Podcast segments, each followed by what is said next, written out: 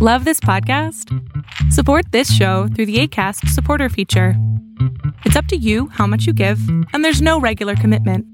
Just click the link in the show description to support now. I'm Sandra, and I'm just the professional your small business was looking for. But you didn't hire me because you didn't use LinkedIn jobs. LinkedIn has professionals you can't find anywhere else, including those who aren't actively looking for a new job but might be open to the perfect role, like me. In a given month, over 70% of LinkedIn users don't visit other leading job sites. So if you're not looking on LinkedIn, you'll miss out on great candidates like Sandra. Start hiring professionals like a professional. Post your free job on linkedin.com/people today.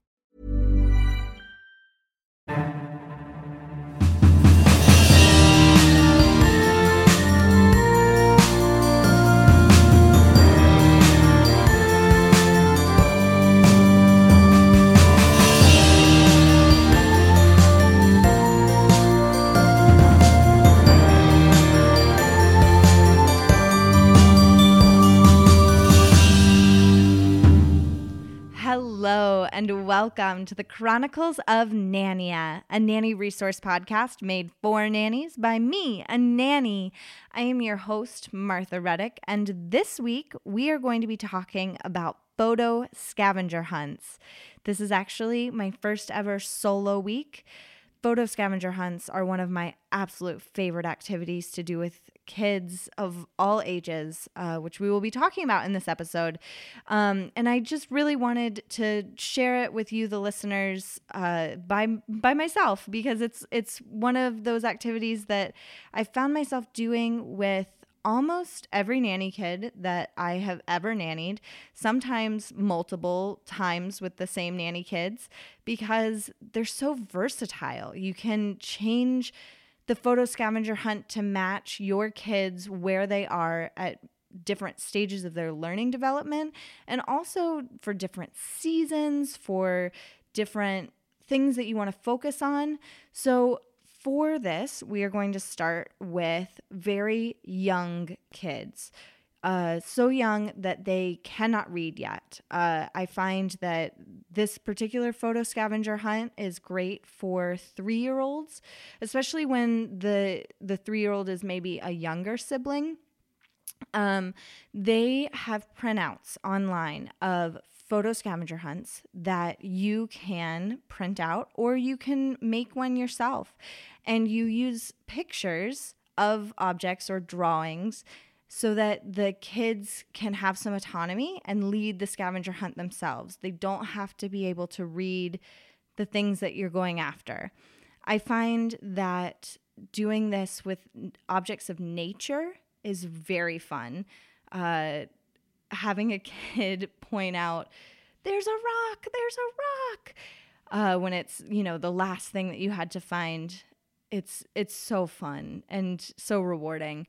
Um, so on the nature scavenger hunt, things like rock, a tree, a log. That one's really popular. Um, we also sometimes I will encourage, especially if it's an older sibling and a younger sibling, I'll encourage the older sibling to try to photograph the objects in a different way. So, like when we talk about a flower, I'll say, why don't we get really close to this flower and try to really get the phone? Usually, we're taking these with my phone uh, try to get the phone to really focus on each individual petal and see what we can see about this flower that we wouldn't see if we just walked right by it. Um, so it's really a nice way to explore outside. That one's particularly fun to do in the spring on one of those days that's just beautiful and you want to be outside. Um, but it's also fun to do in the fall with um like find a red leaf, find an orange leaf, things like that. Which brings me to my next thing that's really fun to do with uh, younger kids that can't necessarily read yet is to find something in every color. So we will draw with all of our crayons, all the colors that we're looking for. We'll plot it out before we leave the house. Um, sometimes if they have really intensive sets of crayons, then it gets the list gets pretty long. But that's okay because we're on a scavenger hunt uh, together.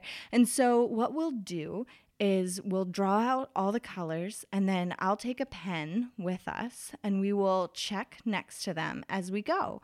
And so we try to find something in every color. And sometimes it can be challenging, but most of the time we pretty quickly find most of the colors and then sometimes there's that one left to find, which when the kids stick with it and find it is also very very rewarding. Um I also encourage you, especially with the younger kids, to help them think outside of the box on this. So, like, one time we really were struggling to find something in the color of orange. There wasn't, there just wasn't anything on their block. We walked all the way to the park. Um, there wasn't construction right then going on in Chicago, which is nuts because it feels like there's always construction. Because I was like, oh, we'll find an orange cone. Um, and we just didn't. Well, I had packed goldfish crackers to take with us that day. And so when I was like, why don't we sit down and have a snack? And the kid was like, oh my gosh, Marfa, Marfa, the goldfish, they're orange. And I was like, oh, you are so right. So we actually ended up staging this picture um, with the goldfish, which was so cute and so fun.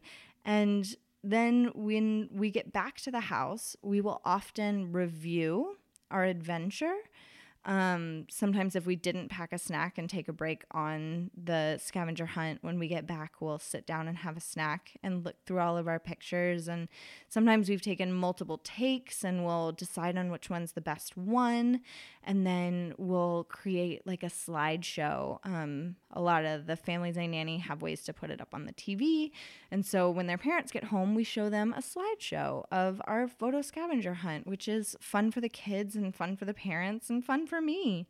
So, those are some good ideas to do with younger kids. And like I said, those you can change and alter to match whatever your kid is into at that point. So, I have done um, a pirate based photo scavenger hunt once. Uh, it was tricky, but we we did it. Um, sometimes we stage things to make it more fun, but wherever the kid is kind of leading, I try to support and yes and the child uh, and let their imaginations run wild with it. It's just so much fun. And then once kids start getting a little bit older, something that we do to learn our letters is we try to find the entire alphabet written out um, on signs or, you know, park signs or street signs, or we try to find every letter of the alphabet. Um, sometimes we draw those in the ground for those really tricky letters like Q and X. Um, but that's a really, really fun way to be outside, but also be working on our letters. And then we talk about what sound they make. We read the word that they're in. I read it out loud to them and we work on sounding it out together and what what is our letter that we're focused on doing in that word. Things like that. Around Halloween, can we find a jack o' lantern? Can we find a ghost? Can we find a witch? Uh, there's that witch that runs into the tree. I don't know if you guys have seen those, those, but her broom is out behind her, and it looks like she ran right into a tree. And there's one on one of my kids' blocks, and they love it every year. And we take a picture of it every year when we do that photo scavenger hunt. Um, so that is another really fun way to get outside, but have a mission so that the you and the kids are working together to accomplish this really fun thing.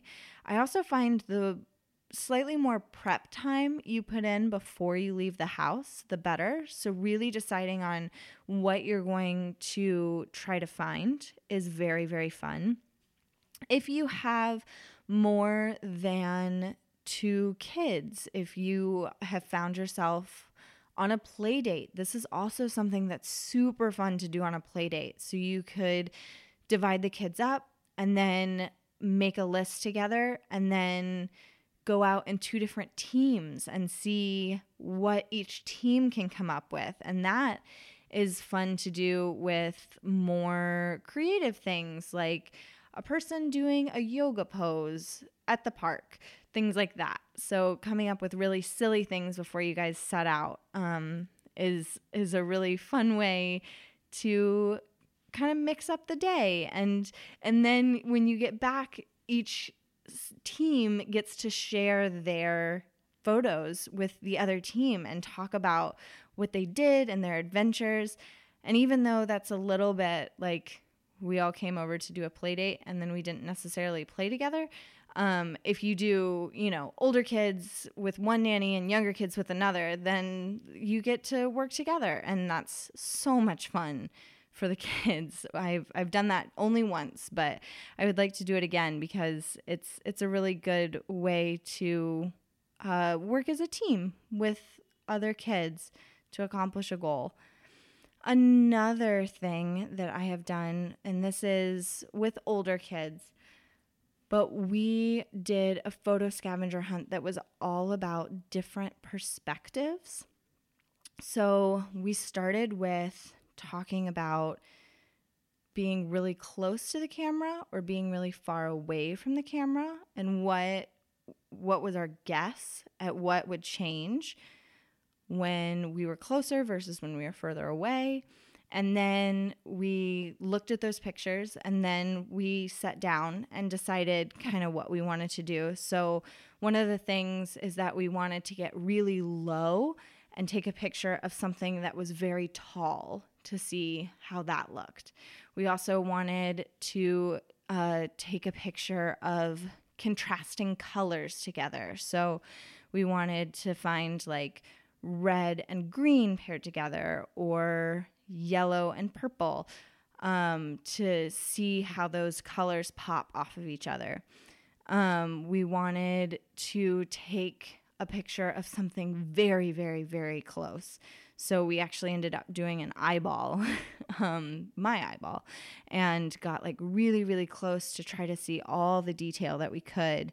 And then we tried to take a picture of something very far away, which we went to a park and took a picture of a tree that was very far away, but how could we make it clear that that particular tree is the one that we were focused on and things like that. And so that was just a really fun day of talking about art and photography with the kid that I was nannying at that point. Um, and so that's another really great way to kind of mix it up and it took us that particular day because we also did some research online about photography and that day took I think a good like 2 or 3 hours to get all the photos that we wanted and we just had a blast and I still have those pictures to this day um, because they're really special to me because uh, it brought us closer together and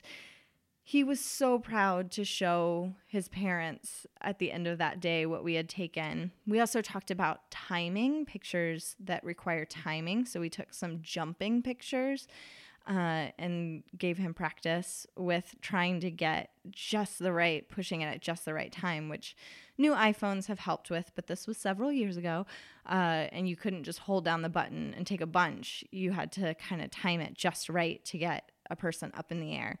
And so that was really fun. And that brings me to my last idea for a photo scavenger hunt, which this one is for older, older kids. These are your kids that are in school all day. Um, I would say I would do fifth grade or above for this particular idea. So, something that I have actually experienced on the child end is an actual scavenger hunt that you get photo proof for.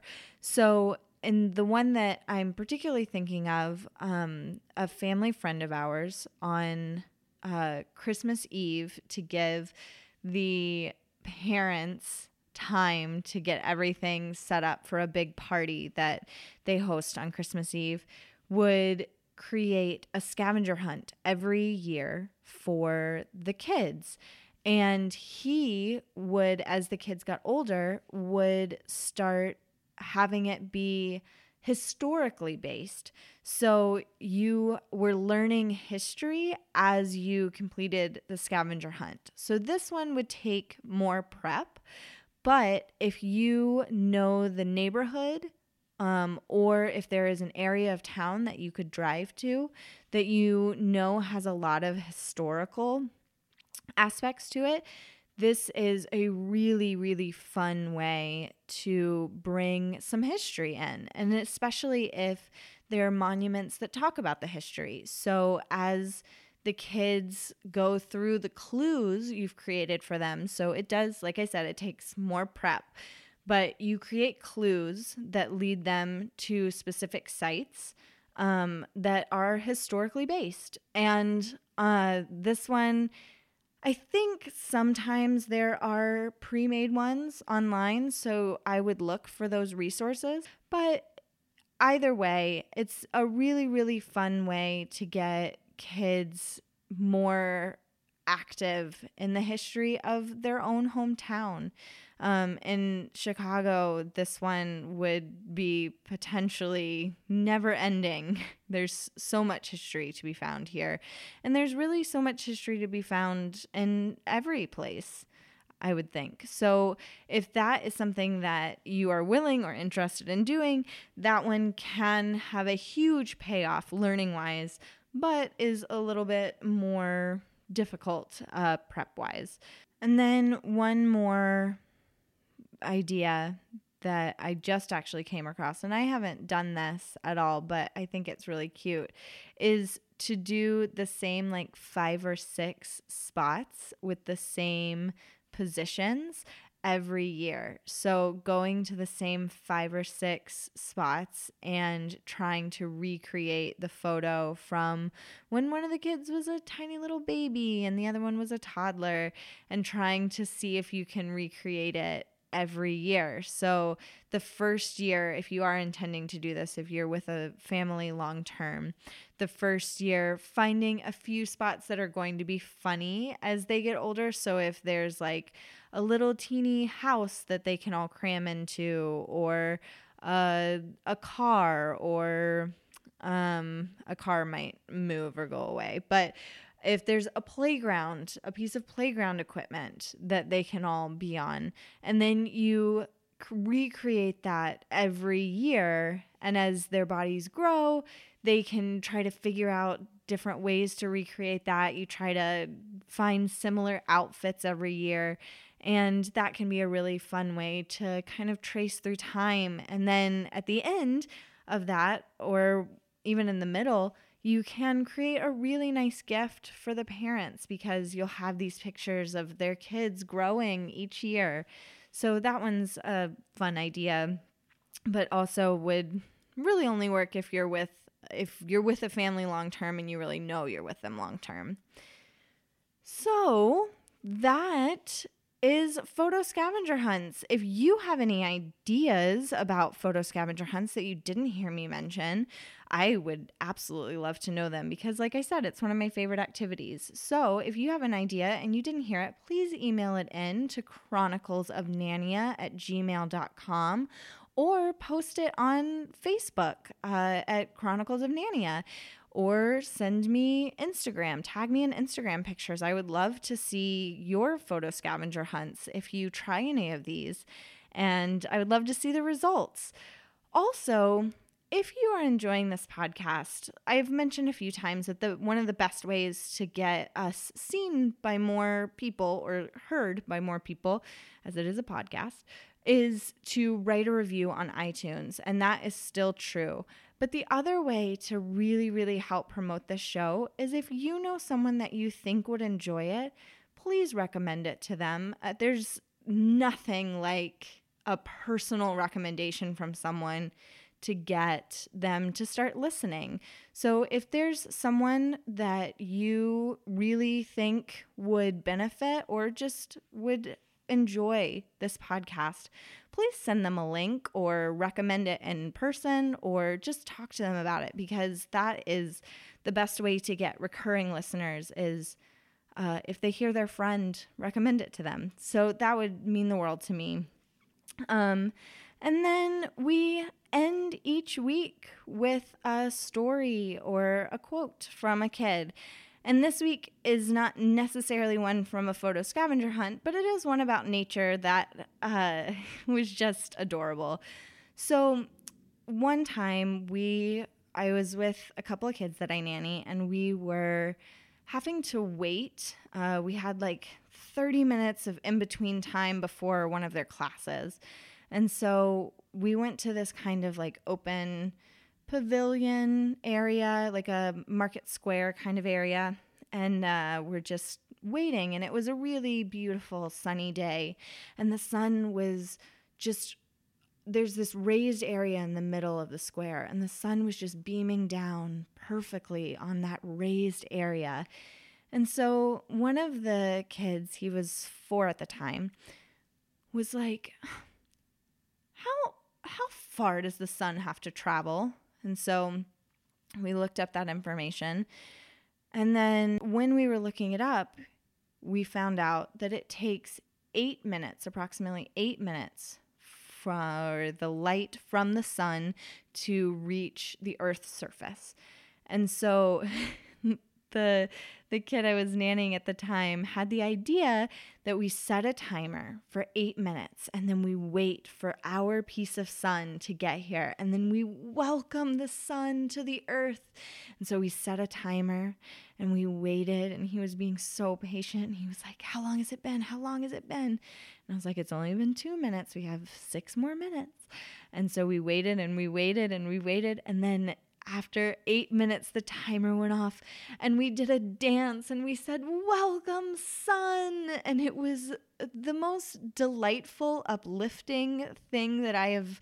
I've done in a while. Uh, there's there's nothing like kids to really show you that uh, something as simple as waiting eight minutes and welcoming your own personal sunshine can really turn your mood around. And it's so simple and it's free and that's one of the many reasons that I love my job is I get my own personal little life coach for how to find a piece of happiness while we're waiting on a music class. Um, so thank you so much for listening, and we'll see you next week. The Chronicles of Nania is produced by Martha Reddick and Logan Nielsen. Artwork and logo by Noni Amadon. Theme music by Brad Kemp. Find him at secondbedroomstudio.com. Follow us on Facebook and Instagram at Chronicles of Nania and on Twitter at Nania Podcast. To contact us, email chroniclesofnania at gmail.com. Thanks for listening.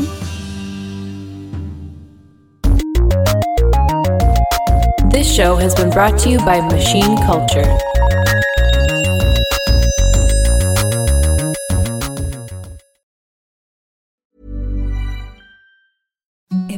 The softest sheets you've ever felt. Now imagine them getting even softer over time. That's what you'll feel with Boll and Branch's organic cotton sheets. In a recent customer survey, 96% replied that Boll and Branch sheets get softer with every wash. Start getting your best night's sleep in these sheets that get softer and softer for years to come. Try their sheets with a 30-night guarantee. Plus, get 15% off your first order at bollandbranch.com. Code BUTTERY. Exclusions apply. See site for details.